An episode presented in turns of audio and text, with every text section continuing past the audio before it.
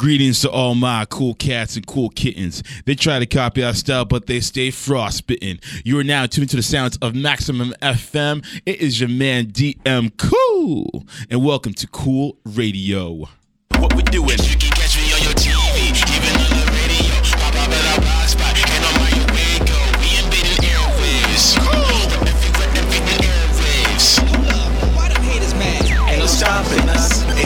Ain't no topping us. They be watching us, we so prosperous. Ain't no stopping us, ain't no topping us. They be watching us, we so prosperous. Oh, you didn't know? Your ass better call somebody. Indeed, indeed. Tell a friend to tell a friend that we are live on the airwaves of Maximum FM. Once again, it is your man DM Cool, and this is Cool Radio. Now, this is not only just another live episode of Cool Radio that you get on your every Friday evenings, uh, but no, this is a very special episode because it is the last episode of 2017. The last last episode of 2017. Last week I said la- that the previous one was the last one, but that was the last official one because what we do for the last episode of each year is what I affectionately title the year end special, aka the Yes Show. Yep, yep. Check the abbreviations, people. But nonetheless, this is the Yes episode, and it is the fifth installment of the Yes episode. In other words, it's the fifth anniversary. So, for all the people who've been rocking out with us since 2013, I humbly appreciate that. Thank you very much. But nonetheless, we got some business to get to. So, in this episode, we always break down the top five and four statistical categories. All right, we got in this particular order. We have the top five singles of the year. We have the top five albums of the year. And we also have the top five artists of the year. And personally, my favorite, just for shits and giggles, we also have the top five wanksters of the year. You get me? Top five, top five, top five. Uh, so, normally, on these episodes, I always do a panel. The panel has sometimes consisted of maybe like five people at most. Sometimes it's been four, sometimes it's been three.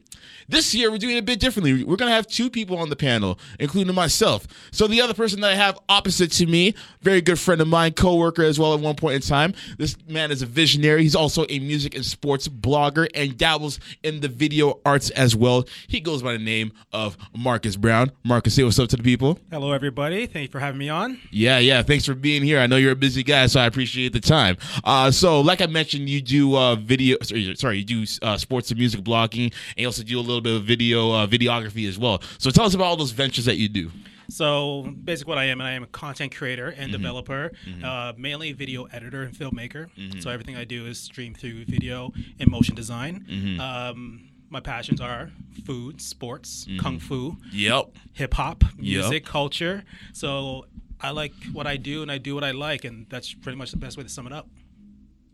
That's all you need, man. That's all you need. Uh, by the way, shout out to my boy Top Boy, aka Zamora. I, believe uh, you and him are friends. Uh, I had him on the show uh, a few weeks ago, actually, alongside his uh, partner in crime, uh, Ryan Campbell.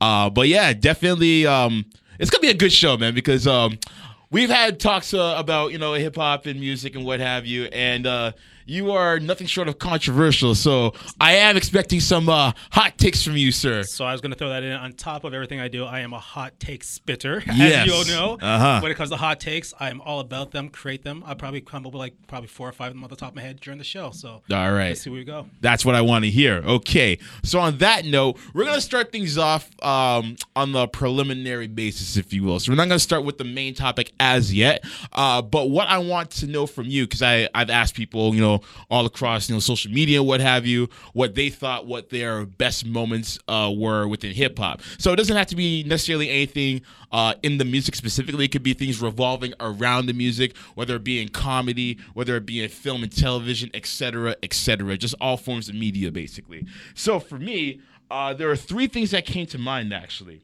So first thing was the uh, the craze around Big Shaq, you know, aka Man's Not Hot, because he dominated the second half of 2017 with that. Uh, there's also the epic Eminem freestyle from the BET Hip Hop Awards. Huge statement was made. Line was drawn in the sands, of course. And then the final thing I noticed uh, or noted was uh, hip hop being the most profitable genre in all of music, like officially, basically, the most selling form of genre of music, which says a lot about the genre. You know, you, you come from a genre where it was said to be a fad and it won't last more than a few years, and that it's just a temporary delay off of disco.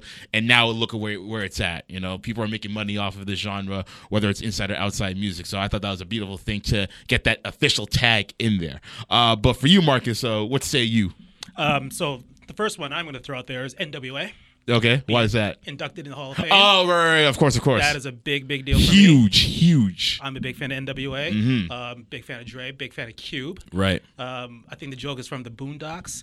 When I was growing up, Oh, Cube was yeah. the most dangerous person. I thought he was gonna come kill my entire family. Right, right. I loved him for it. So You mean the dude that make family movies? exactly.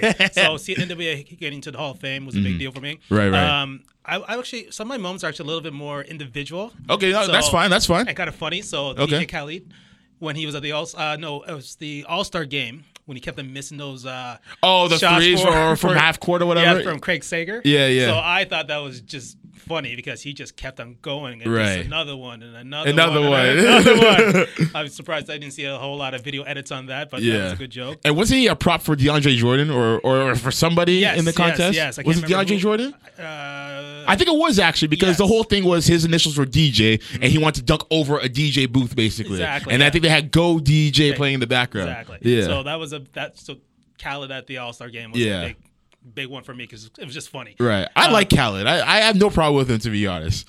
Um, one is a little bit more personal, especially for the Toronto area. Okay. Mm-hmm. Is that during the playoffs, Raekwon the chef was a guest at one of the games. Okay. And all the years of being a Raptors fan and you know being a season ticket holder and Yeah. going to games, I have not seen a member of the Woo at a Raptors game. So to me, that was a big, big deal. They featured him. Ah. Yeah. Uh, don't think he, he didn't perform. Yeah, I doubt it. No, he was just. I would have heard about it if that were the case. He was just there, and Yeah. that was what made it awesome. So Right. That was great about it. Right. Um, and I think like the ones that you said, Eminem, yeah, like drawing the lines, that was a big deal for me. for sure. Um, but also, like you said, I think the biggest moment for me was, like, I guess, the footprint of hip hop. Mm-hmm. Um, also, what hip hop has done for, I guess, different social issues. So, like for example, Jay Z, um, mental health, Mm-hmm. Right. Like being in lot. Hip hop's always been a genre about being open and Yeah. being expressive. But I think in 2017 we saw that at a different level or even a higher level. right, right. I think so too. Uh, I'll give everyone a heads up. You're gonna hear me talk about Kendrick a lot. Yeah. That album actually had a big, big, big impact on how, uh, as a culture and as a people, we see ourselves, but also how we express ourselves and how we kind of make our voice heard. Right. Because I that that to me, 2017 was just the beginning of a new phase. I think so too. I definitely think so. I think it was definitely a turning point in hip hop. And then like another thing I want to add into that, you know, just as you're saying how hip hop is making its imprints in 2017, the nominees for the the 2018 Grammy Awards. I mean, a lot of them were hip hop artists or hip or artists who have dabbled within hip hop as well. If you look at the album of the year category, um it's the first time in God knows how many years that a white man wasn't nominated for having the album of the year. And if you look at the nominees, not only is it like people of color minus Lorde, but the majority of the nominees are hip hop artists: Jay Z, Childish Gambino, Kendrick Lamar. Um, I'm missing one more person: uh, Bruno Mars. Bruno Mars. And for me, I'm proud to say that I've listened to all four of those albums that came out this year. And now that I think about it, I feel like there's one name I should have included in there, but then again, I kept it to mainly rappers, so I'm not I'm not too mad at that. But basically, um, yeah, it just shows how much influence that, that the culture has had on music society as a whole. And even if you go to the best rap album category, it's a good mixture of artists who have content, but then the artists who have like your club bangers and what have you, right? And that's all I ask for, just a good mixture of what need what has been heard, what needs to be heard, not just oh let's get this guy because he's popular. Like I feel like they've been doing that with that with that category for too many years, and they haven't really been doing their their due diligence in regards to who had the more impactful album, not just who's selling or who has the most streams, whatever. Like mix it up, like. I don't know what their research was like, but I feel like this year they they actually got it right. So this may be the first year that I may watch. No, the first year in like four years, I would say that I'll watch the Grammys in its entirety. Before then, I just watched a couple of the performances, and no, I was done after that. But this time around, I feel like they may grab my attention for two hours or so. Yeah, I, I think that's going to be the case for um, a lot of hip hop fans and people who follow that genre. Uh, It's it's it's interesting you talk about the research because to me it seems like they took a little bit more.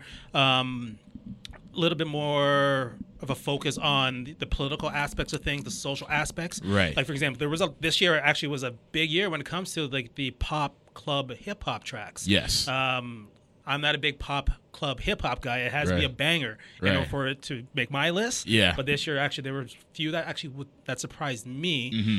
and the fact that they're not being acknowledged in the Grammys because they did sell more and they did have the most streams. Mm-hmm. I think it's a, it's a tell that you know they're starting to look at hip hop more of like as a political tool, as a social tool, Yeah. opposed to just say a you know, revenue driver or even just a you know chart stoppers essentially. Right, right, right, for sure.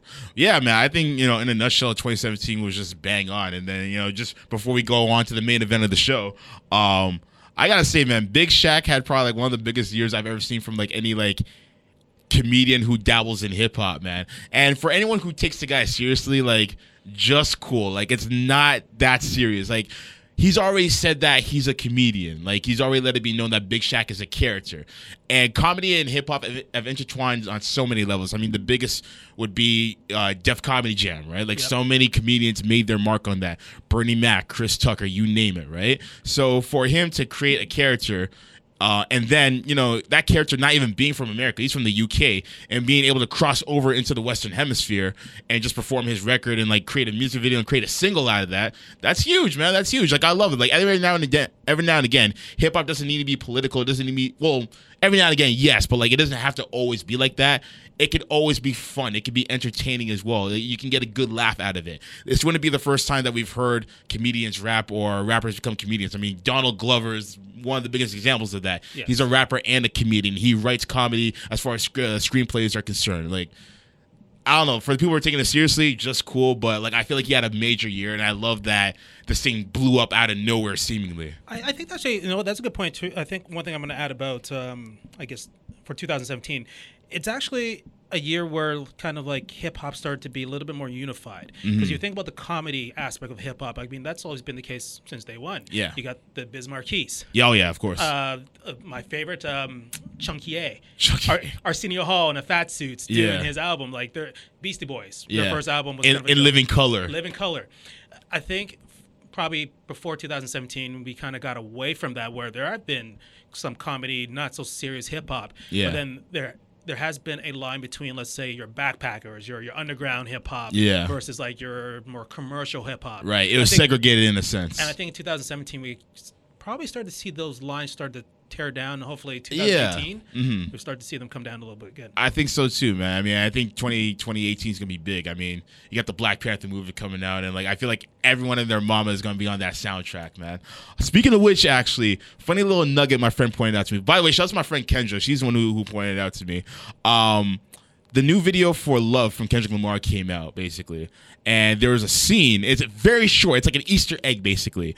Um, but um, he was doing uh, as he was doing the music video. There's a scene where someone was shooting a music video of him basically, and I don't know what the name of that of that tool is, but the tool where a director or the stagehand uses the thing to say cut basically, right? On the label of that, it said B. Panther soundtrack coming soon. I didn't catch that the first time I, I, I watched the video. Kendra caught it, caught it for me, and I had to pause it. I'm like, wait, hold on. B Pan. Oh my god, he dropped an Easter egg, and it's just like I'm just waiting for that soundtrack because I know it's gonna be lit. I know it's gonna be So lit. wait a minute. So uh, I I haven't had the chance to watch the video yet. That's actually on my list to do when I get out of here. Okay. There, sorry, it says B. Dot Panther. Yes. As he's doing the whole soundtrack, or is he on the soundtrack? See, I assume that he's gonna be on the soundtrack. I don't think he's gonna do the whole soundtrack. I think he's just gonna be on the soundtrack. It's, Ken- it's Kendrick. I know, I know, but like that that's that that's a little too much. Like I, I don't get me wrong, I'm here for it, but for for a, a movie of that magnitude, I almost want to hear like a collection of artists come together and perform that. As much as I love Kendrick, but if he if he does the entire soundtrack, I'm not gonna say no. I'm not listening. Of course, I'm gonna listen to it. Remember, Kendrick's whole thing is about I don't care who you are, I'm going to take you out. Oh, yeah, that's a better fine. way to take people out by saying, hey, you know what? The biggest soundtrack in our generation. I'm going to make sure I'm the only one on this soundtrack. You know what, man? I feel like my favorite movie soundtrack of all time was Space Jam because like that had everyone on that. You know what I mean? And back then, I'd even I wasn't even that familiar with with a Jay Z, for example, but he was on that too, right? So I feel like this could be that next big original soundtrack, basically. So I want to hear all the contemporaries in today's genre. I want to hear Kendrick. I want to hear a lot of African artists on there. I want to hear Jidenna on there. I want to hear Wale on there. I want to hear Run the Jewels on there, which I'm sure they're going to be on because they used their song for the first trailer. I know Vince Staples is going to be on there for sure. Like I just want to hear. I want to hear Formation, basically. I want Formation to be on there. So all in all, 2017 has been lit as far as hip hop goes, inside and outside of the music. And then as far as uh, 2018 goes, it's looking very bright. Um, on that note, Marcus, are you ready to get this thing started? You know I am. I've been preparing for this for weeks. All right, then. Let's introduce this year end special with a very affectionate, cool drop, if you guys at home don't mind. All right, let's get this popping. So, the first topic that we have is going to be as I open up my tablet right now, because I want this to be very organized. The first topic that we have on deck is going to be I pressed OK on this here. What the hell is happening? Okay. We are going to be doing top five singles first. All right. So here's how it's going to go down. I'm going to give you my top five first, you know, just straight run through. And then I'll point to you for a straight run through. And then we will delegate as to why we gave uh, the rankings to our list, basically. so we're doing this in order: We're doing it in order, yes. five to one or one to five. Five to one. All right, Five to one. we got this. Okay, so let's get things started. So, number five on my list, as I get my mic adjusted, number five on my list, I have, and I opened up another email actually. I'm just cutting the tension right here. All right, number five on my list, I have, and this is singles by the way, top five singles. Um, DNA, Kendrick Lamar at number five. Uh, Bodak Yellow at number four from Cardi B. Uh, number three, Passion Fruit from Drake. Number two, Story of OJ from Jay Z. And number one, Humble from Kendrick Lamar. Marcus, what is your top five? All five right. to one. So Cardi B, Okay. number five. Okay. So I put Vic Mensa featuring Pusher T, Okay. OMG as my number four. I like how you say Pusher T. Pusher T. Okay. I know it's Pusha T, but Yeah, if yeah. you know his history, it's Pusher T. Fair enough. Oh yeah. Oh yeah. Trust we know his history. It's well documented. Uh, my number 3 Mm-hmm. was N.E.R.D and Rihanna. Oh, that's a new record that came out. Yes. Okay. It slipped in. Then my number 2 Uh-huh. uh, sorry, that was Lemon by N.E.R.D and Rihanna, and then Elements by Kendrick. Okay. Okay. Okay. And then Humble by Kendrick. okay. So you had what? Two Kendrick records in there, or was that It three? could have been all 14. It, it really could have been. but I really thought this one through. DNA could have been on there. Rhapsody could have been on there. Yeah. Um, but that's my five. All right, perfect. So you had you had Cardi B on your list actually. So what did I? Why did you decide to put Cardi B on your list? So originally, Cardi B was not on the list. Okay. And today I decided to put her on there. Only Okay. because I thought about it and I was like, there's no way I'm escaping that song in 2017. Right. That song was It was everywhere. It was everywhere. Um, literally everywhere. Like I listened to talk radio, I listened Yep. to podcasts, everyone was talking about it. Yep. And if it wasn't the song, it was Cardi B. That's true. Cardi B was all over the news. So Mm-hmm. you can't deny the fact. I mean, I would be not a hip hop fan if I did not put her on the list. Hell, she even got nominated for a Grammy. That's what threw me off. I was like, wow. Yeah. Okay. So Cardi, yeah, I, song, you know what? The song's kind of dope, actually. All right, all right. Yeah, no, it, it kind of is like you have to be in the mood for it. Like I always tell people when it comes to trap music, for me personally, I gotta be in the mood, man. So I gotta, I gotta be lit. I gotta be, I gotta have a bit of a buzz going on. I gotta be in the right environment for me to really enjoy it. I, I can't just be stationary and be like, okay, this is what's happening right now. Like, I, I think what for me, it's, and I like to see if there's a stat on this. It's probably the most parodied song Right. of the year. Okay. I've heard a lot of parodies of it. A lot of people making their own versions, make a lot of just stuff from it. So it's one of those things where you hear it, and if you don't really like the song itself, it did remind me of something I saw. Yes. Or it was like the backdrop of some sort of meme or some sort of funny video. Right. So its popularity. Yeah. Mm-hmm. If, if you're gonna rank it by popularity, it definitely should be number one. yeah, But at the end of the day, though, I put it on number five just because it's just the social impact. You can't run away from it. right, fair enough. Um, which Kendrick Lamar record did you have at number one again? Humble. Humble. Okay, that was me too. Okay, fair enough. Um, you had, but you had Element at number two. However, why did you choose Element at number two? So my biggest struggle was tossing up between Humble, Yeah. Element, and DNA. Right. The reason why I had Element as number two, um, so being a video guy, what I liked about Kendrick's al- one of the many things I like about Kendrick's album is that he literally, for me, brought back video editing and video production back into not only hip hop but in the musical game. Okay. Like those three videos, Yeah. were just insane. Right. Humble was insane. Like I lost my mind when Humble came out. Yeah. And I didn't think there was gonna be another video this year that was gonna top Humble. Right. But Element was pretty damn close. Yeah. Like, Element was just Element was like raw documentary style it was almost. beautiful. Like literally beautiful. Had references to like old photographers. Yeah. Had references to like um old hip hop, like to his his life, his story. Mm-hmm. Like the motif of like violence. Like it's just Mm-hmm. insane. Like to me, the reason why I put Element as number two is not only because of the song, the song's amazing. Yeah. But the music video just bumped it up there. for. Right, Yeah. for sure. Now I had Story of OJ at number two because I did not expect to hear that out of Jay Z. Like I know Jay Z's a wise man. Like I know he knows his history about as far as like black contemporaries are concerned and what have you. I just never thought that I would hear him of all people go that deep, basically, to name a song after a political, not political figure, but uh as a public of a public figure, and to go really in depth socio-politically with it, basically talking about slavery and the roots of slavery and how slavery is also institutionalized, how it's also systemic, and how we become uh, slaves to our own minds, basically because of stereotypes that are placed upon us. And then when the music video came out for it, I mean, the fact that he used old blackface cartoons to illustrate his point, I mean, that's powerful right there, man. That is powerful. I mean, he even had the parody of Nina Simone, the person that he sampled for that record, in there as well, almost as like a as a bizarre homage of sorts, which I really dug as well.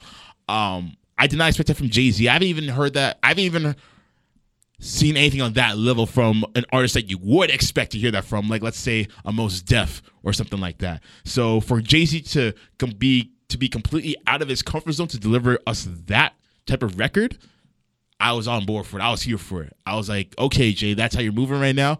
All right, you might make me interested in this new album you got. So that was my reasoning for that record in particular. Passion Fruit took over the first quarter, maybe the second quarter, I would say, of the year. Because I think that came out, what, like April or something like that? Uh, yes. April or Mayish, May, yeah. So just in time for the summertime, basically, I would say. Um, yeah, No, that, actually, not just in time for the summertime, just in time to sell OVO tickets. Oh, yeah, of Let- course. Let's, let's be Of straight course, up. of course, of Drake course. is a very smart businessman. He is. He is. He is. Um, but yeah, no, that took over. Like I kept hearing about the record. I hadn't heard it uh, at that time. I'm like, yeah, I'll, I'll listen to it when I listen to it. And then I heard the record. I'm like, oh, all right, this is smooth. This is not the type of production Drake would, you know, sing or perform over. But I'm digging it. So I, I I understood why people liked it. See, Passion Fruit was actually, if I was to make a top 10, it would definitely be my top 10. Okay. Uh, the thing I liked about Passion Fruit, I remember when it first came out. Yeah. Because so when that album came out and was streaming over Apple Music, I believe it was. Yeah. Um, that was actually one of the most social records I've experienced, where I was like online and chatting with my friend, like my buddy Alex from California. We were Yeah. just going back and forth. Uh-huh. And I remember when Passion Fruit came out, I was like, "Okay, wait a minute, this is like old school." Like I'm, a, I, I grew up in the '90s, Yeah. but the, the the old classic house. Yeah, yeah. Like it, to me, it's the first part of that album, Yeah. and then even Passion Fruit gave me that feeling. Right. So I would I, I would give it honorable mentions. Yeah. Didn't crack my top five. Right. But that yeah, it it changed. It went back to the whole fusion style of hip hop that I loved. Yeah, and yeah, it was a good sound for Drake. Like I've always, if there's one thing I've been critical about uh, in regards to Drake, it's always been his content, like or subject matter specifically. It's it sounds the same throughout each and every album, project, whatever you want to call it, playlist, etc. As at least as far as production goes, he's kind of changed it up a little bit. He's added some South African influence in there. He's added some uh, London influence into it as well. So at least from a sonic standpoint, I can actually appreciate what he's experimenting with, and it's working for him so far. I just wish I could hear a bit more subject matter outside of what we already know. Basically, Yeah, I think. So I'm not saying to completely get rid of it, just add more to it. so here's my hot take. Okay. I know this is two, we're talking about 2007, Yeah, but 2008 is going to be the 10 year anniversary when we all openly learned about Drake. that's true. Yeah, Ransom when he was on Ransom when, Yeah. with Lil Wayne. that was a hot record. Yeah, in the middle, uh, fall, summer. That's going to be a 10 year anniversary. Yeah, Don't be surprised if J- Drake doesn't celebrate his 10 years. he could. I mean, More Life was probably just a filler. oh yeah, it's definitely filler. until next year. So I think what you're looking for, I would not be surprised if we see that next year. I would hope so because I thought I was gonna get that on Views. To be honest, I thought Views was gonna be his magnum opus because now he has a, an entire album that's gonna be very Toronto centric, you know, Yes. as opposed to the album cover and the original name of the album, which was Views from the Six, basically. I thought I was gonna get that with him. After I didn't get that, I was like, you know what? I'm just come to I'm, I'm gonna come to grips with knowing that Drake is in this particular lane, and that's how he's gonna stick going forward, which isn't a issue, a problem, but I don't want to get my hopes up and hope that I hear like comeback season Drake or even so far gone Drake, you know. So whatever Drake I have right now, I should just accept it. That's gonna be him, and then just keep it moving. Basically, that's the the attitude I had after Views came out. I was can't uh, can't have everything. Was that a single? I can't remember if he released it or not. Ooh. I can't remember which record that was to be That was honest. uh, that was on More Life. That was the one where he just went into that raw like hip hop beats. Like he kind of went like old school rhymes Drake. I'd have That's to. I, Drake I, want to hear. I got to listen to that record again. But if that's the type of Drake you're looking for, or the type of Drake you're describing, rather, that's the kind of Drake I want as well. Because I've always said to people, when Drake tries and raps, he's a spitter. Like he goes in. Like I remember one of my favorite records from him is Tuscan Leather. Yes. he just went in on that record. It sounded like an old school Rockefeller Just Blaze beat from like the early 2000s. He's just going in. Um, the record. Um, What's that record he had with Rick Ross, man? Um, uh, I can't remember the name of it right now. But anyways, all I'm saying is like when he spits, like he goes in. Like I want to hear that Drake. Like when he's that hungry, I'm a Drake fan fanatic for real. But when he just does what the competition is doing and just kind of goes with the flow, it's like, come on, man. Like you're a trendsetter. Set the trend. Don't don't ride the wave. Create the wave. You know what I mean? So. That, that's just my opinion on Drake. Uh, but nonetheless, I have to give props for props due. Passion Fruit was a hot record in my in my opinion, so that's why I included it in my top five singles, basically. Yeah. All right. So on that end, ladies and gentlemen, listening, watching at home later on on YouTube, what do you guys think about our top five? Hit me up on Twitter at cool underscore radio and let me know what you think. All right, now we are going into the next topic, which is the top five albums. Now, this is my personal favorite uh category right here basically because this one was easy for me now what i will say is this before i get into the top five of albums there are a lot of good hip-hop albums this year man like i could name maybe like a good 10 that I could probably play at least one time and be like, yeah, that was pretty decent. That was pretty solid. And there's a few more that I can listen to like ad nauseum, basically. So I like how, and I know you have a hot take in a second, but before I let you get to your hot take, I find it funny that a lot of people say, oh, hip hop's dying, hip hop's dying, et cetera, et cetera. But there are a lot of artists who put out some pretty decent content this year. And you can't really give me that argument of hip hop is dying when I heard 10 solid projects, whether it be from mainstream acts or quote unquote underground acts. Uh, now, before I go to my top five, you were itching to have a hot take, so I'm curious to, to know what it is. no, I was actually going to add on to what you said. Like I agree with you. There were a lot of good albums this year, Yeah.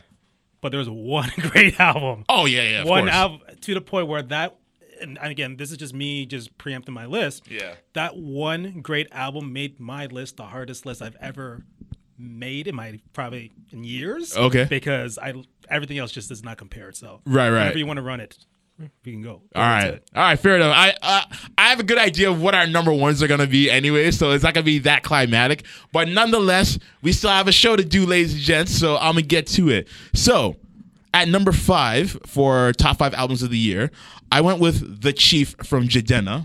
Um, number four, I went with No Dope on Sundays from CyHi the Prynce. Number three, I went with Forever is a Mighty Long Time from Big Crit.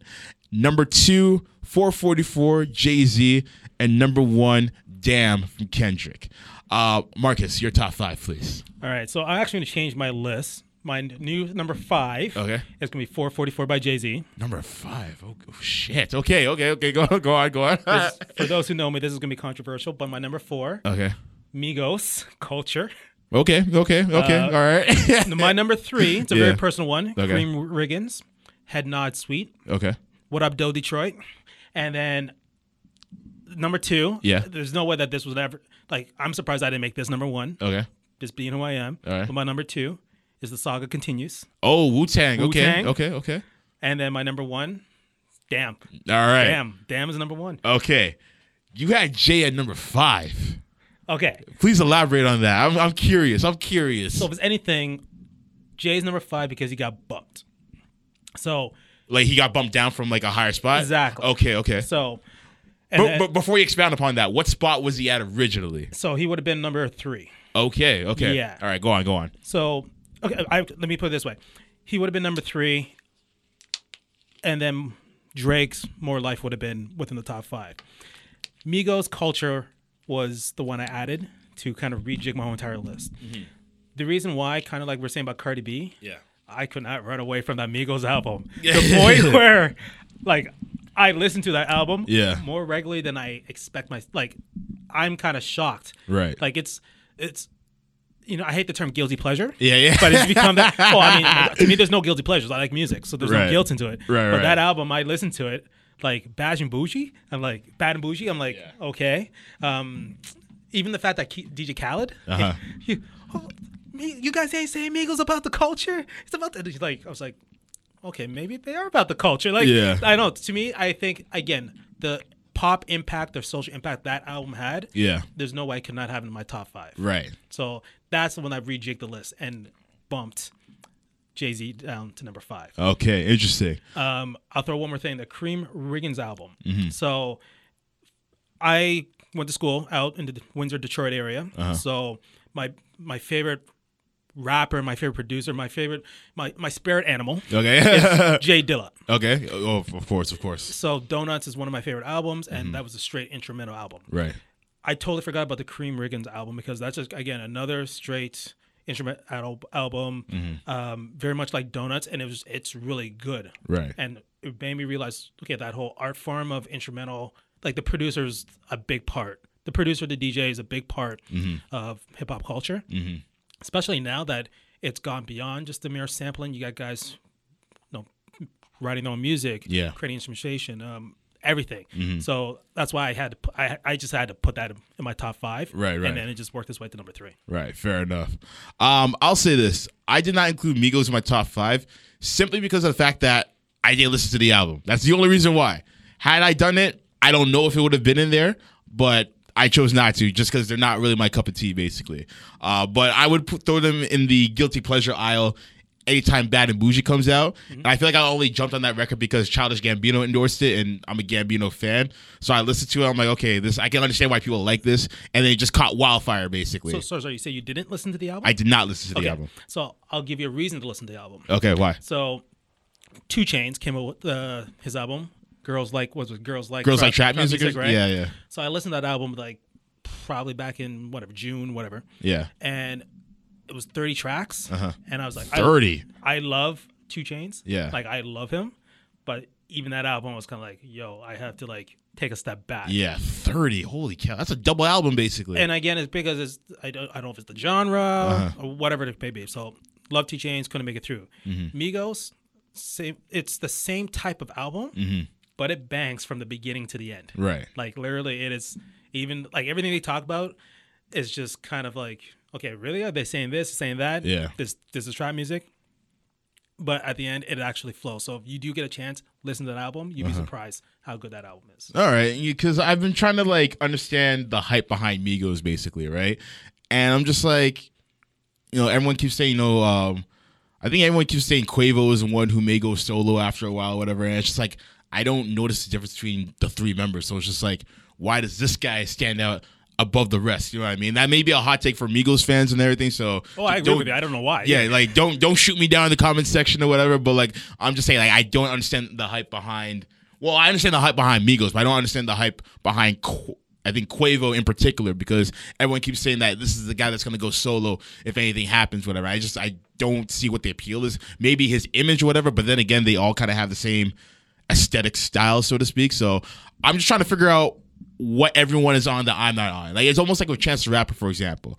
Like I'm not a huge fan of Chance the Rapper. I I don't want to say he's overrated. I don't want to say that, but I kind of feel like his fans boost him to like a to like a profile of like a Kendrick Lamar or whatever. Like I I I respect the person that Chance the Rapper is, but as far as his lyrical game, it's it doesn't hold a candle to Kendrick in my opinion. It doesn't even hold a candle to, to J Cole in my opinion. I feel like Logic is a better rapper than than uh, than Chance the Rapper. But I just like his content is cool, and I like his infectious energy. But as far as his lyrical ability, he's not giving me chills. He's not giving me that wow factor that I really wanted to get. So I'm just saying, yeah. So I kind of feel somewhat of a way with the Migos when it comes to like trying to figure out the understanding behind the hype of certain members of the group in particular. So that's just where I'm coming But I from. think that's that's what it is. Like to be honest, if you showed me a picture of Migos, I wouldn't know who they are. yeah, In fact, before I either. even listened to the album, I thought Migos was one person.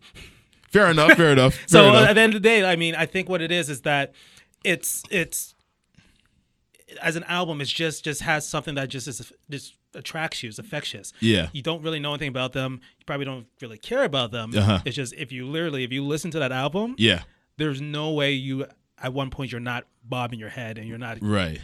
I, maybe it's a different type of trap music. Again, I don't know. Yeah. I just know is that that album does bang. Fair enough. Fair. Enough. I, I might check it out. I, I might check it out because there's a lot of albums that came out this year, and I really wanted to put a few of them in my top five. Like I was struggling, for example, with that Joey Badass album as far as putting it in the in my top five, the American All American Badass, I think it was called. Um, I really wanted that to be in my top five. I really did. But it just didn't make it. That if anything, it's my honorable mention. The saga continues was wicked. I loved it. It's it's good old fashioned Wu Tang. Method Man had a resurgence on that album. I don't know who lit a fire under his ass, but he was ripping every single verse he was on. The man said lines like, uh, I'm nutted with the bars. That's a payday. I'm like, get the hell out of here, yo! This is in 1994. Why are you so? Why are you lit right now, man? You're crazy. You're killing me, Meth. It was just dope verses all around from Meth.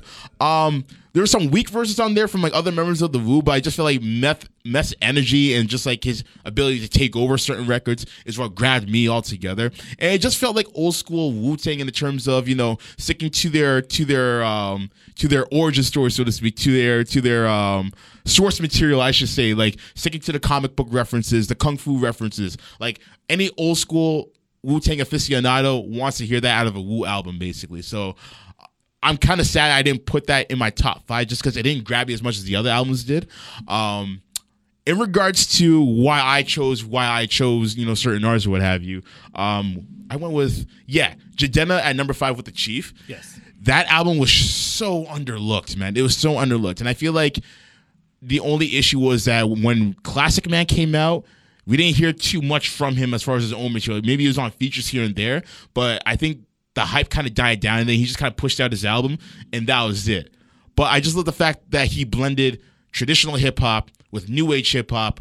With uh, with uh, some Afro beats in there as well to speak to his Nigerian heritage, and his vocals like this guy can sing, man. Like when I hear him sing, he reminds me of a reggae artist. Like he reminds me of a Bob Marley. He has that that raspy tone to it. And it sounds so soulful, and I just feel like the whole classic man, you know, aesthetic bleeds well into his music as well. Like if I had to compare him to anyone, like to me, he's almost like Andre 3000 meets Wyclef Jean with a dash of Kanye West 04.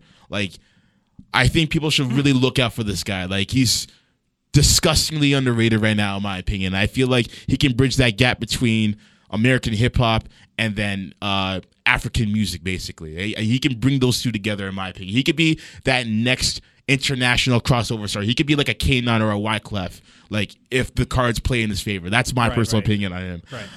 Um, who I, who else I go with? I went with.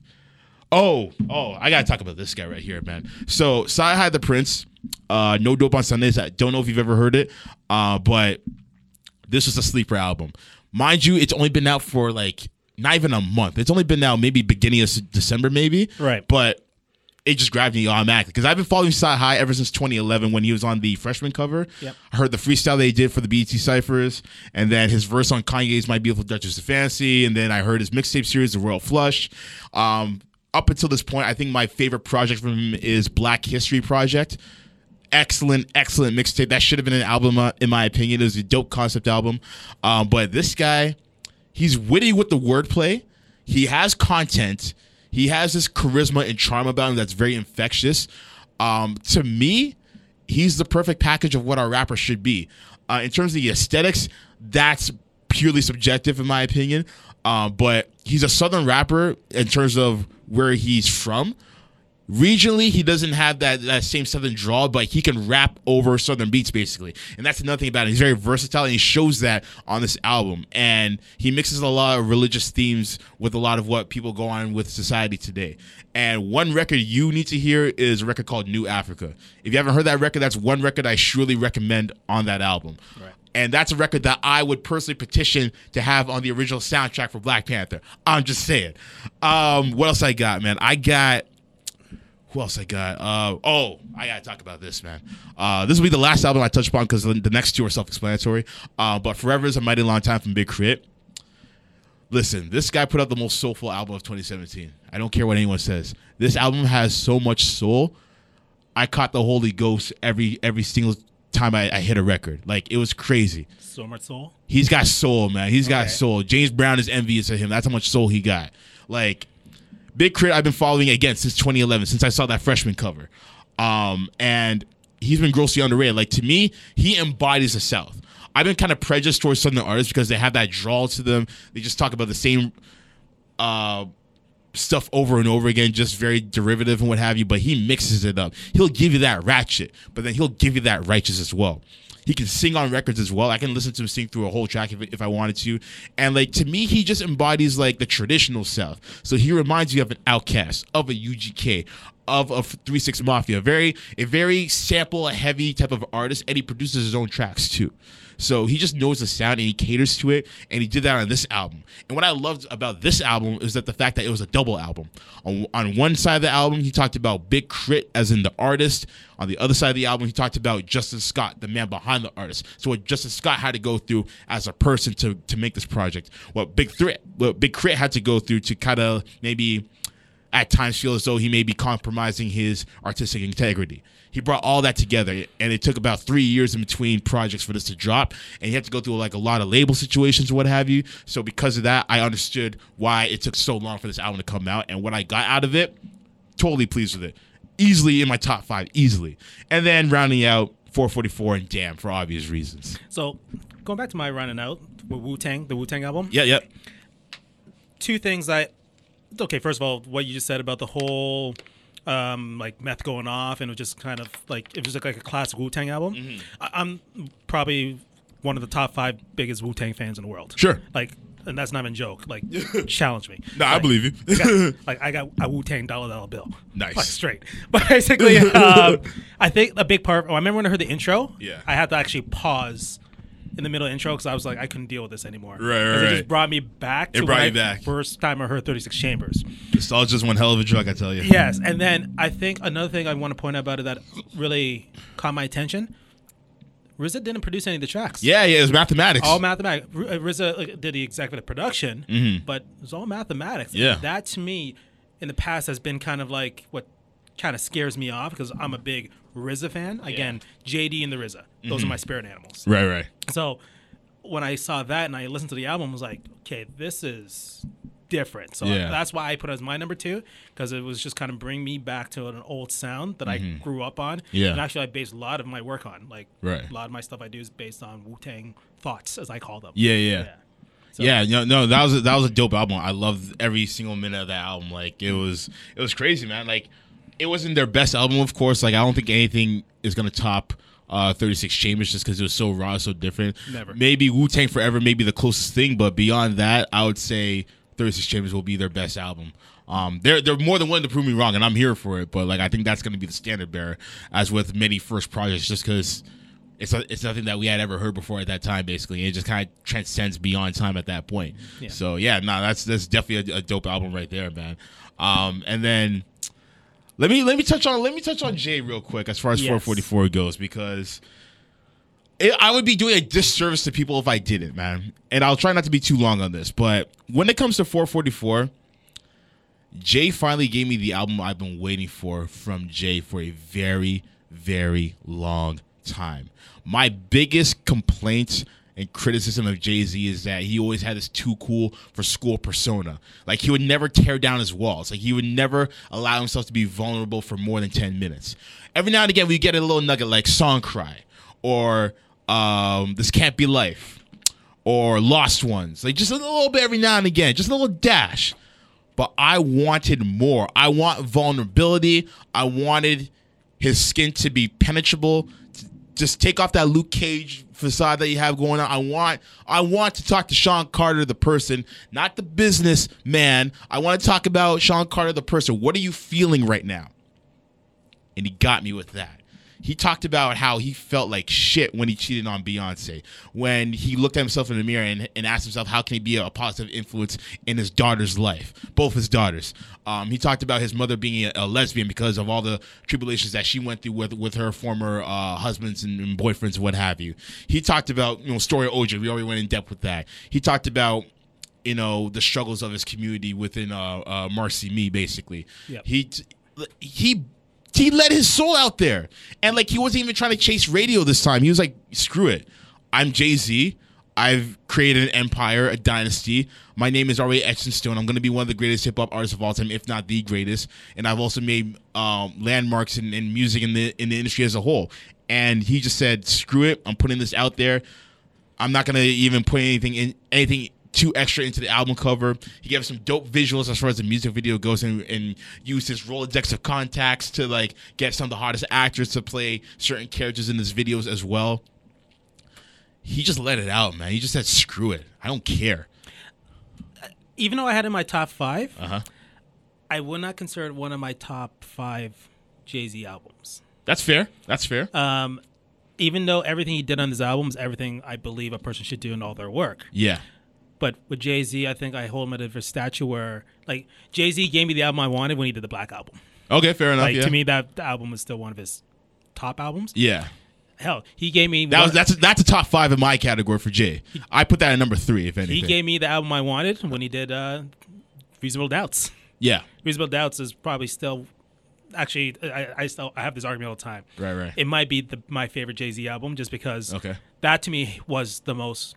I think he was more raw then Yeah. than he is now. Because Right, right. when he wrote that album, he was still selling drugs. Yeah, he was still selling drugs. He still had the the Fushnikin sound you know, in, Yeah. in, in his delivery. So yeah, he was still pretty raw at that point. But what I think I like about this album that kind of trumps all that is the fact that he in his forties. yeah, He he's an old man. He's a mm-hmm. grown man. yeah. In in hip hop years, he's an old man. Yeah. So and the fact that he's almost kind of like you know screw it. I'm just going to just tell you my life the way that is. I don't.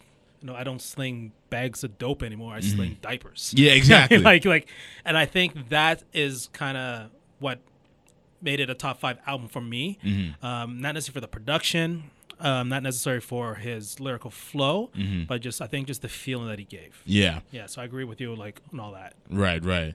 And then you know, just touch on Damn as well. I mean, Touch on, I could go off. I mean, trust me, I could go off too, man. But first of all, Damn. I mean, he gave us two albums in one, basically. Like this, you we have to take into consideration that this album came out in April of this year. Yes. Okay. We didn't know about this album coming out until two weeks prior or a week prior. I can't remember what the timeline was when he dropped uh, the Heart Part Four, and then just threw subliminal shade allegedly at Big Sean and Drake and, and you name it, right? And that alone got us hyped for what was to come. And then he dropped um he dropped the humble single. And then eventually he dropped Damn on Easter. And then every blogger in the blogosphere was writing out think pieces about what may be next to come.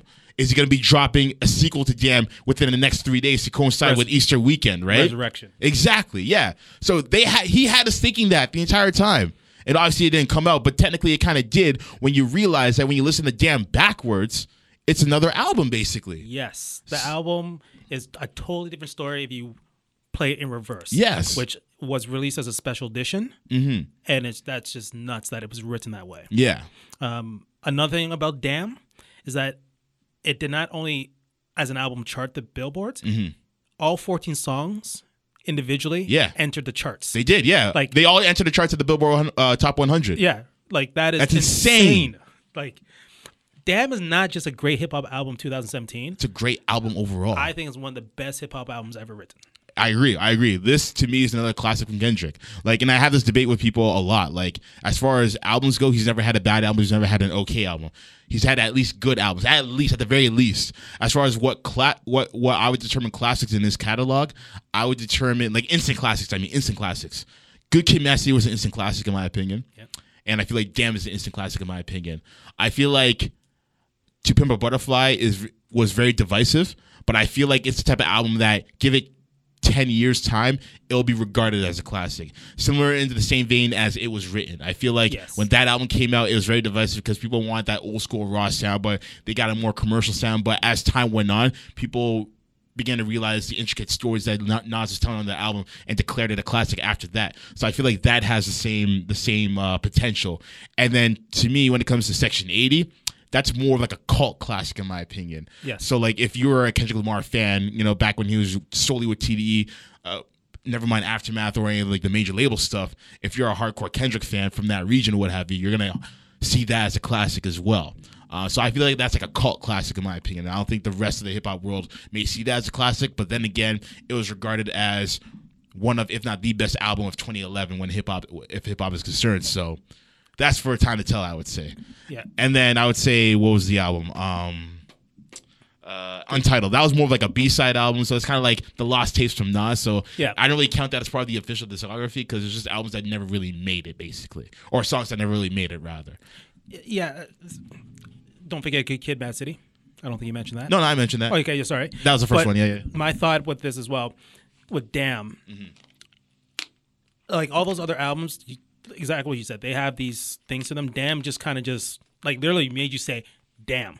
Like They really not did. only from Kendrick's point of view. I think one of the things that's constantly overlooked about an album is Yeah. the, is the production. Yeah, Like he had U2 on a song. that was crazy. That's Triple X was a crazy record. um, Alchemist produced Fear. oh, did he? That's an Alchemist beat. Oh, I did not know that. Okay. Ninth Wonder. Oh, he got the Duckworth. Duckworth. Yo, when I heard the beat, I'm like, yo, this is ninth. I know, I know those drum loops. I know that bounce and that kick that he has. This is Ninth Wonder. The beat change. oh man. my nephew, I remember when that came out. My nephew, uh, he was just like, dude, those beat changes Yeah. Duckworth, like Duckworth. Shout out to Andre in Philadelphia. Yeah. yo, you're right. Those beat changes were Yo, on a whole different level. Speaking of which, there's this one video I saw on Facebook. Actually, I think I tagged you in it a long time ago. But there's this guy. He's listening to to, to Yes. Duckworth and the Whip, where just banging, big dude, just banging to it, and it changes. He's just like, ooh. He starts just going off of the car, and then it changes another time, um, and then he's just like, ow, and he just gets out the car. He's like, yo, and then just banging it, like just dancing outside in the parking lot. Comes back in, the beat changes, and then it changes back to the original beat, and he's just having like an aneurysm in the car. Like, ow, ow, like having a heart attack or something. It's crazy, but nah, like, like that beat was crazy. The biggest thing for me, of course, was just uh, uh, amidst all like the the emotional moods that he went through on that album, just the fact that at the end of the album, if you listen to it concisely from start to finish, and you realize the entire time that when you re- when you listen to from front to back, um, he's telling the story of what his life had become up to this point as an MC, and at the very end of that story, at the very end of the album, that is a story of him taking the path to the to where he's at right now. Had he become a rapper, because had he not become a rapper, as he said at the end of the album, he would have been another black boy dead in America. But then when you listen to that song from the start, you know, like as, as, as a beginning track, and then go backwards, you realize that that song is basically a foreshadow. It's a foreshadow technique. Yep. And this is why I appreciate about Kendrick so much. His mind is so cinematic. Like when he approaches albums like movies, basically. The pacing of it, the the use of exposition within the songs, the the, the proper use of, of skits and what have you. He's a special mind in hip hop, man. And I'm not afraid to say this right now, but there's no reason why we shouldn't consider him as one of the greatest hip hop artists of all time. Yeah, I think he's one of the greatest hip hop minds of all time. Yeah. Like a lot of things that people don't know about him. He recently said this in an interview. Um, he was a straight A student as a kid. Mm-hmm. Like there, I think when they realized that he was great at writings, that he didn't prepare from for some exam, Mm-hmm. and he aced it. And just because he was a kid from Compton, you're not. You're not supposed to make it when you're Compton. You- Right. You, know the cliches that come out from the Right, right. and such. He just kind of he he first of all was just smart. He was lucky, but he also had a really great support group. Mm-hmm. Of like course. Top Dawg is considered like what the Suge Knight of today. Yeah. But at the end of the day, he's also probably his big. If it wasn't for Top Dawg, Kendrick would not be in the position where he is. It wasn't for his family. It wasn't for his Mm-hmm. parents. Um, th- a lot of people talk about Kendrick's collaboration. Yeah. And I think a big part of his collaboration is how he draws some of the best talent. Mm-hmm. Whereas you'll see in hip hop, a lot of people will just kind of do collaborations with who's hot right now. Exactly. He's very methodical. Like he Yeah. Mm-hmm. has a plan. He has a vision. Uh, may not have a plan. He has a vision, but he's able to come up with a plan to in, to get that vision in the forefront. And I think Damn was probably him exercising that skill or Mm-hmm. him exercising those relationships. Yeah. Um, I wish there's some things that would have like happened in history that probably would have made Damn better. Yeah. So for example, Kendrick, Kendrick, um, he met with Prince for to Pimp a Butterfly. oh, I did not And- know this. Yes, and he was supposed to be on the album, Oh my god. and it didn't happen. Don't tell me that. Don't don't don't. So Prince.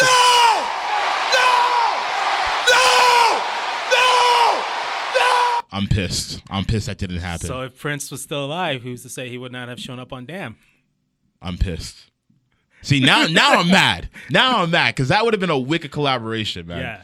That So- oh like yeah I, I i i okay and again as a video guy as Mm-hmm. an editor or filmmaker the videos that came from damn Yeah. like humble was just insane humble is dope. I love the first half of DNA. The first half, second half was okay. The first half I loved. yeah like first the first half dna was not like it was insane Yeah. Don Cheadle, like Shouts to War Machine. yeah exactly but uh and even element like we talked about element earlier but Yeah. element was just beautiful Like guerrilla stuff. documentary style. Yeah. Yeah. Um, but no, humble.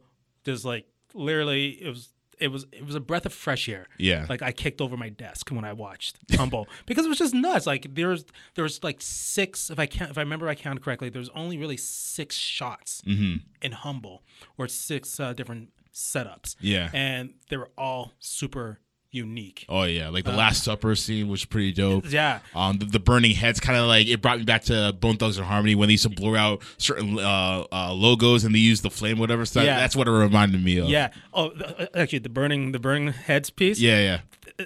remember the Dave Chappelle joke? How if you see the one white guy in a group of black guy, watch out for that white guy. He's the most dangerous guy in the group. Yeah, yeah, yeah. If you watch that scene, there's a guy that's sitting on the on the wall, Uh-huh. and it's just like they got all these like Compton thugs, if you want to call them. Yeah, yeah. And you just got this one white guy that's sitting in the middle. And that's the first thing that caught my eye. I think there's a lot of those Easter eggs in that video Yeah. where he calls back like a lot of things that probably entertain him, like you know, comedy. Yeah, yeah. hip-hop. He always mentions Martin a lot. Like Exactly. sitcom, So yeah. like that to me, that just kind of made me realize how intricate and how smart he Mm-hmm. is because he actually has a, a lot of control in his music videos. Yeah. As he does on his albums. yeah, and I love it. Yeah. And so there's like always these things that just stand out for him. That's Mm-hmm. just just insane. It's bizarre. It's bizarre, but it's bizarre in a great way, though. I love it. Um, nonetheless, ladies and gentlemen, what do you guys think about our top five albums list? I know we, we went very in depth with this one, but it was a must nonetheless. But uh, yeah, give me your thoughts. Comment on the video below once you post this on YouTube. Hit me up on uh, Twitter at DM underscore cool. Let me know. And the final topic that we have for as far as music goes, as far as music goes, because we have one more to go overall. But nonetheless, the final one that we have is top five artists. Okay, so for me at number five, oh boy, yo, Marcus is giving me this devious look right now, man. I feel I feel a hot take. I feel two hot takes coming right now, but nonetheless, um, top five for me. Number five, I have Drake. Number four, I have Cardi B. Uh, number three, I have Migos. Number two, Jay Z, and number one, Kendrick Lamar. Marcus, your top five, please. I'm gonna go the other way. I'm gonna go one to five. Okay, sure. So number one, obviously Kendrick. Okay, Number two was Drake. okay, okay, Um, number three is Jay. Okay, Number four was Vince Staples. okay, okay, okay. Um, not necessarily just for his hip hop presence. Uh-huh. He sh- totally shined. The stuff he does with GQ and all the different magazines. Right, right. Yeah, he's per- a little all over the place He's actually. For what I dude. for what I, noticed, yeah. love that guy a lot. Number five, Gucci Mane. Okay, I, I- I can understand. no, no, you don't I can- understand. Let me I- tell you why. Okay, sure, go for So it. I'm not a Gucci Mane fan. I cannot name you a Gucci Mane like song. Oh wow. Okay. Um, but there's one thing that happened this year involving him that made me put him on this list. I was working with a bunch of guys, and long story short, the statement that came from it was that, "Oh yeah, man, I was listening to a lot of Gucci. Was making breakfast this morning." And I turned around, I'm like, "What? yeah. Who listens to Gucci while making breakfast?" Yeah. And then the whole room's like, "Oh yeah, me too. Oh yeah, I did that yesterday." What? And Exactly. And I- so I'm sitting, I'm like, "What am I hearing here?" Yeah. So I started to think about. it. I was like, okay, okay, that that was just a weird thing. Yeah. So you know when something happens, you start paying attention. Yeah, yeah. I am shocked how much of an impact Gucci Mane Uh-huh. has has on like many different cultures, Yeah. Mm-hmm. many different people, many different classes. Where I think it's like he he's like it's like top secret. Like nobody they talk about it to each other, Right. But nobody talks about his imprint. Right. The only reason I'm putting him on number five because he may not be like top five in the streams, Sure. but apparently he's top five in the streets. He definitely is, man. And you know what? You know how we were going off about like how I don't understand why this artist has a particular appeal, et cetera, et cetera. Same thing with Gucci Mane as well. Like I remember back in 08, that's when I was in college. And that's when he that that's when he was red hot. Like he was red hot. right. And I never understood the appeal behind him. Like I listened to him rap, I'm like, I don't get it. And like Neither do I. I almost got into a fight with somebody when when when this person told me how, oh, Gucci Mane's more lyrical than Lupe Fiasco. I was like, dude, no, no, no. Do not make me catch a charge right now. Stop the madness. I'm just like, you don't just you just don't understand his metaphors. I'm like, bitch, do you go to school? Like, what the hell? Like, I don't understand. Oh, that that's what made me angry. I was like, how dare you? So, uh, sidebar. Yes. name. Would you do the top five disappointments of 2017? Well, with uh, well, just in general. Because not, we don't have to get into it. Okay, okay. Just put it out there. Lupe Fiasco's on my list. For top five disappointments, I heard that album, the one that he did at the beginning of the year. was it uh, Dr- Dr- Drogas Light or something like that? I, I put it on my memory because it was not. wow, my God! It was not the Lupe that I. Yeah, shout out to my boy Keel. He's gonna be very disappointed when, when he hears that. I'm, I'm sorry, but I mean, I love Lupe. Trust Yeah. me. Kick Push changed my life. Trust me, that changed my life too. I could do a whole entire show about that. And maybe it might be the situation where you know what you hold somebody at a very high pedestal. Yeah. And maybe Nas, uh, for most people, Wu Tang, like the first album, Nas' Mm-hmm. Right. first album. right, right, right. Um, the the list goes on and on. Right. I think Lupe's last album may have been that for me. right, fair Like enough. Superstar. My best friend, one of my best friends, John. That was his wedding song. yeah. They came Oh, that's dope. Superstar. That's a dope record. But that last album, Yeah, I, I maybe I may have given that last album maybe one play, but like I was so off of Lupe at that point. Like, and it sucks because I'm out. Yo, grade twelve for me, man. Like Lupe saved my life when it came to hip hop, man. Because like, at the end of the day, it's like I wasn't really listening to a whole lot of new artists. Like I was listening to like the veterans minus Kanye. Kanye may have been like the newest artist at the time that I was listening to, but Yeah. as far as like lyrical ability is concerned, he wasn't really wowing me. You know what I mean? Like, as far as how he puts words together and how he delivers them and what have you, Lupe did that for me. Lupe, uh, what he did back then for me was that. So I have every single issue of GQ Yeah. since 2002 Okay. because I'm just a big fan of their writing. Right. When they the first time they featured him, he introduced me to hype beasts. Okay. So Lupe was not just a musical guy for me. He's like int- like he crossed over fashion, Mm-hmm. Yeah, yeah. He was a, he was a culture guy, basically. exactly. He Mm-hmm. was like to me like the Mount Rushmore of culture. Yeah. Again, that album, that album takes him off the Mount Rushmore. I'm, I'm telling I'm telling you, man. Like, and before we just change topic, I'll, I'll say this, man. Like, Food and Liquor will always be a classic in my mind. Like, that is a classic hip hop record. No one can tell me any different. I only wonder how much more of a classic album that would be had it been originally released as a double disc as originally intended, had Right. it not been leaked early. Right. I mean, um, Steady Mob is still one of my favorite records I've ever heard, man. Um, but despite that, The Cool is my favorite Lupe Fiasco record. Yeah. Like DM Cool was inspired by that album. I'll say that, like wholeheartedly, man. Just the fact that like he taught people you can be whatever you want to be and still embrace your cool factor. Don't let society tell you what's cool and what isn't cool. You decide that on your own. That's what he taught me with that album, man. Um, but going forward, man, you also mentioned you had Vince Staples in your top five. Yes.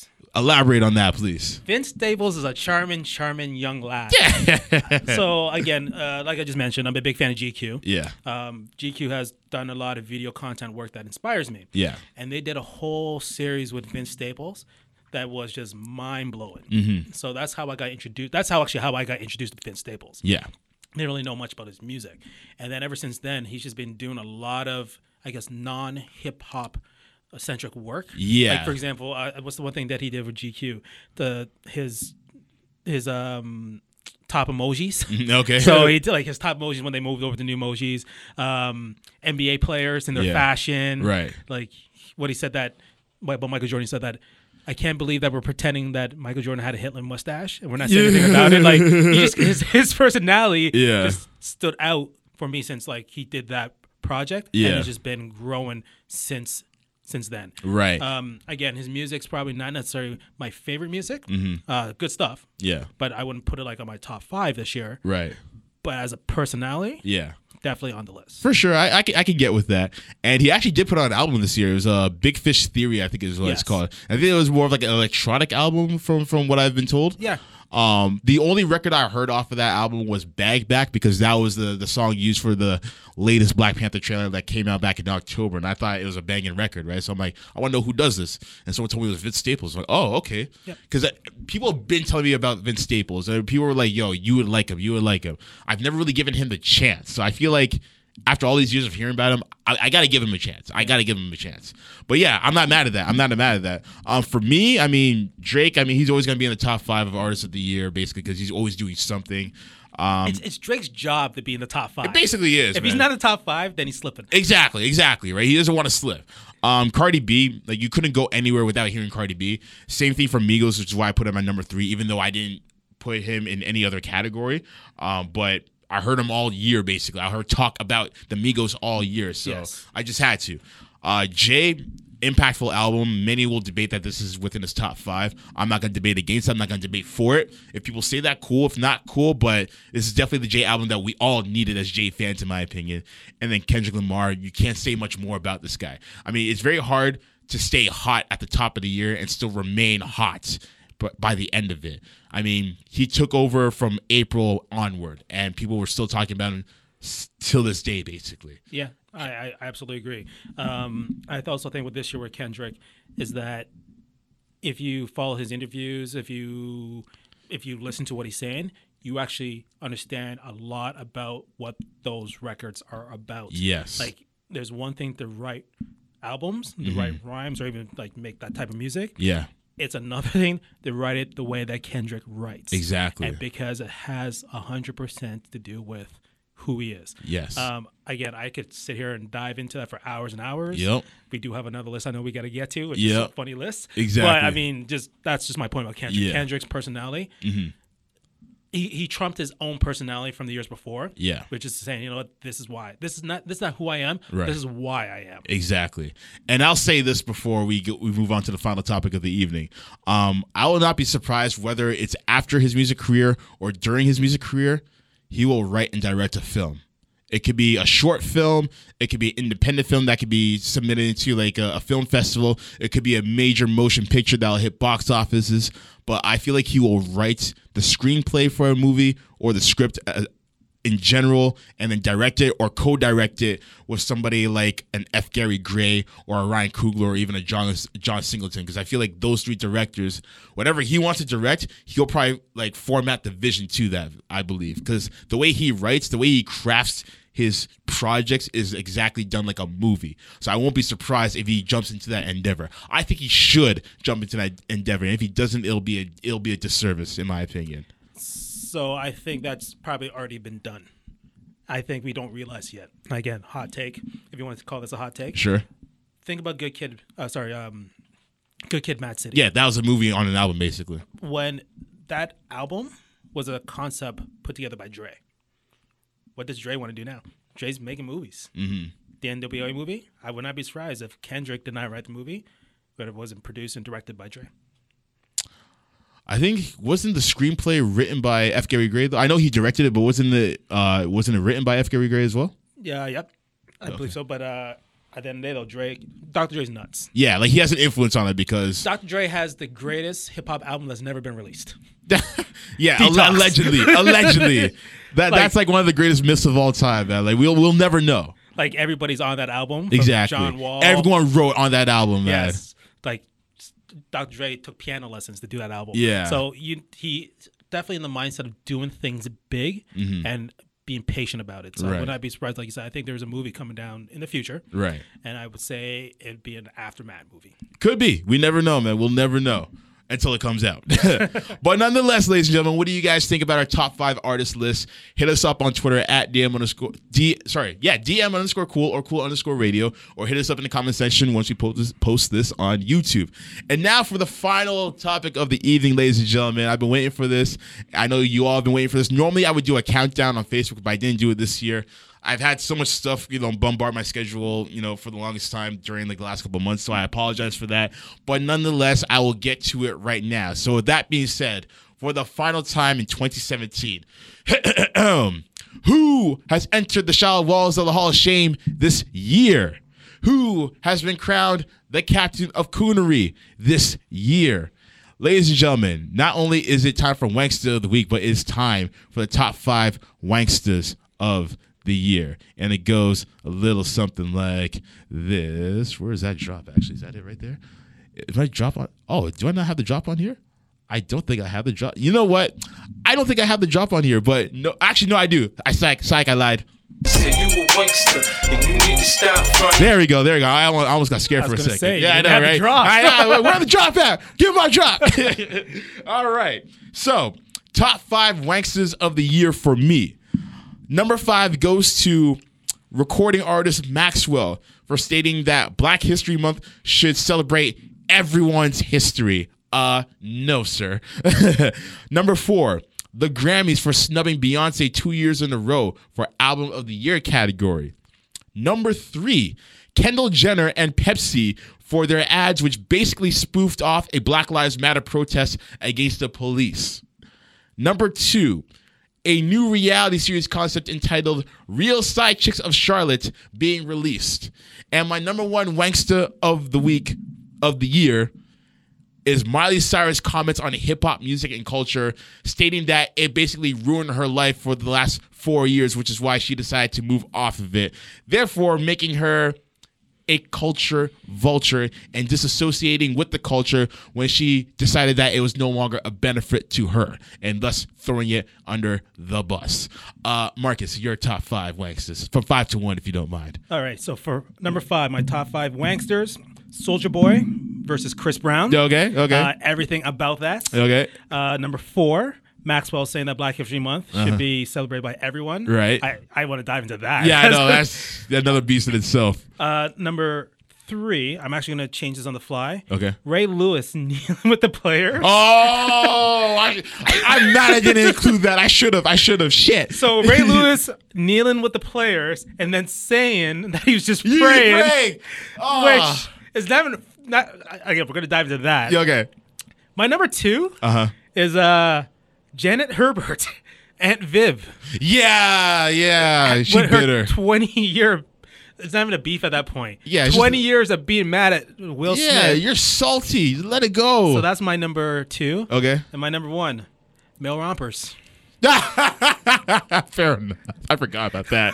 I forgot about that. Oh man. So where do you want to start? Oh, let's go with the Ray Lewis thing because I'm kind of hot on that right now. I should have. That's my honorable. That's my dishonorable mention. I'll say that. But yeah, um, take the reins on that for for a Okay, second. so it's not about the movement. It's not about the purpose. It's not about the protest. That's not what stuck out to me. It's just the fact that he was like he kneeled, and it's like, oh no no no, I'm praying. That's what kids do, man. Yo. like, like that's like. I don't know what it's like. It's just it's literally just folding for the sake of folding. Uh huh. So I get down my knees.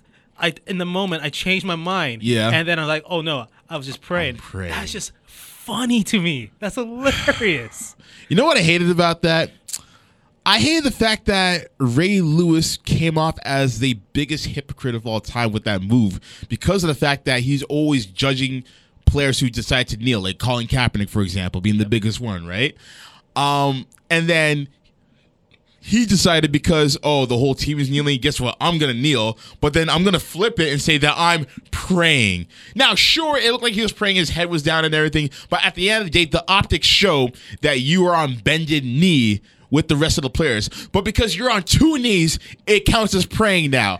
On top of that he's always judging being the judge jury and executioner of all these players who are doing right eh, or doing wrong rather and saying that they should pull up their pants and follow order etc etc wasn't this the same dude who was charged of first degree murder at one point in time. Yeah, he's the one judging. Where does that like? Who does that? Really? Honestly, like I hate when black people have to suck up to, to the white man like that. You know what I mean?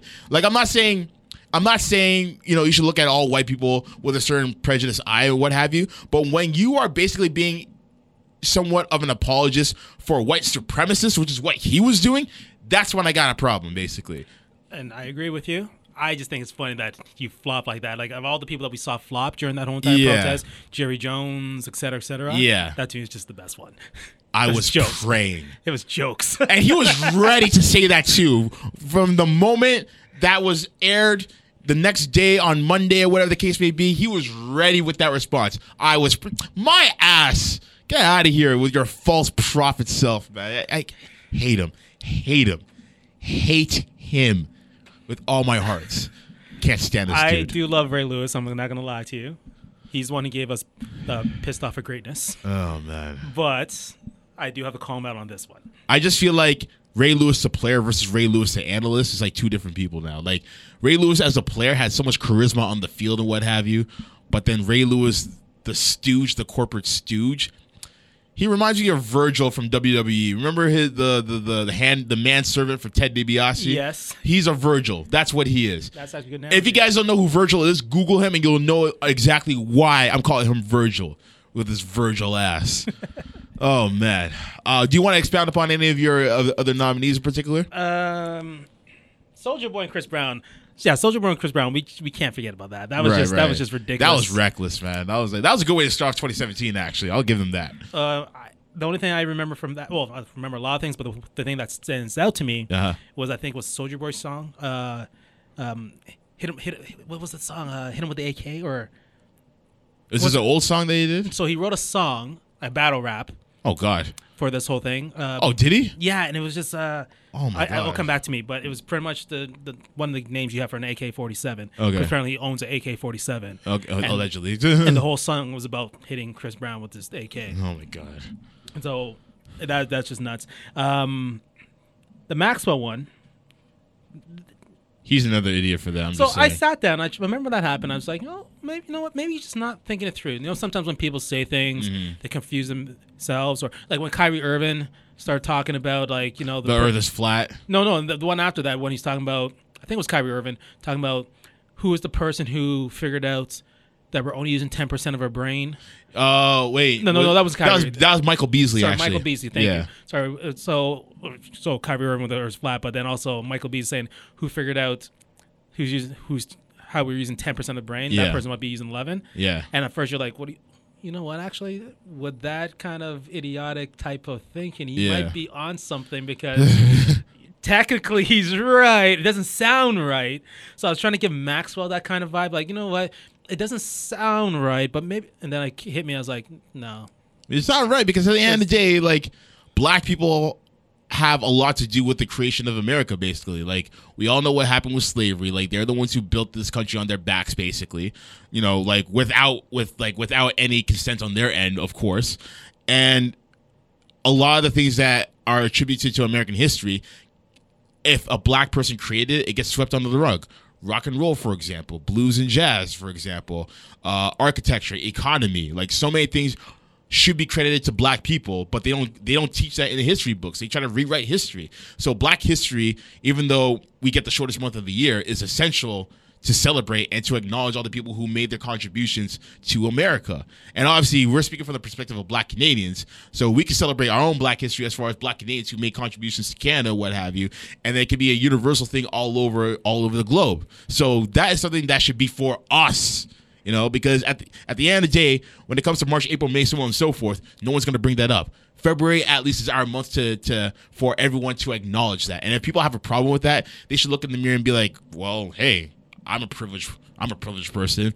My history is every day, basically. I it gets celebrated every day. Look at the posters and the billboards. Like you never have to worry about not being mentioned. You know what I mean? So when it comes to a lot of people who question Black History Month, they just need to look at themselves in the mirror and say, "I am privileged." That's all it comes down to, really. Even just from a logical point of view, it can't be Black History Month if it's for everybody. Exactly. There you go. there you go. Bigger picture. Matter of fact, hold on. There you go. bigger picture, man. Um, What else? I I had uh, Aunt Viv. oh gosh, So, I have a lot of like. I- I will hold a grudge for a long time. Uh-huh. I have grudges from kindergarten. Oh god, wow, shit. He shouldn't have took those bricks. And, and when Then I, you hit him with the brick. actually, I bit him. Oh well, wow. And then he told the teacher, and then they called my mom. It was a big scene, and I will never forgive him for that. Fair enough. So I understand beefs. Can't be biting people though. I'm just saying. Hey, you gotta do what you gotta do. I like bricks, man. But, but basically, the it's twenty years. I know. Like, let it go at this like at this beef point. is like like what Nas said to Jigga. Like, exactly. that's a beyond beef. Yeah, like that man. was just that's just deep. Versus Dame Diddy, Dame Daddy, and Dame Dummy. Oh, I get it. You Biggie and he puff. That's beef right there.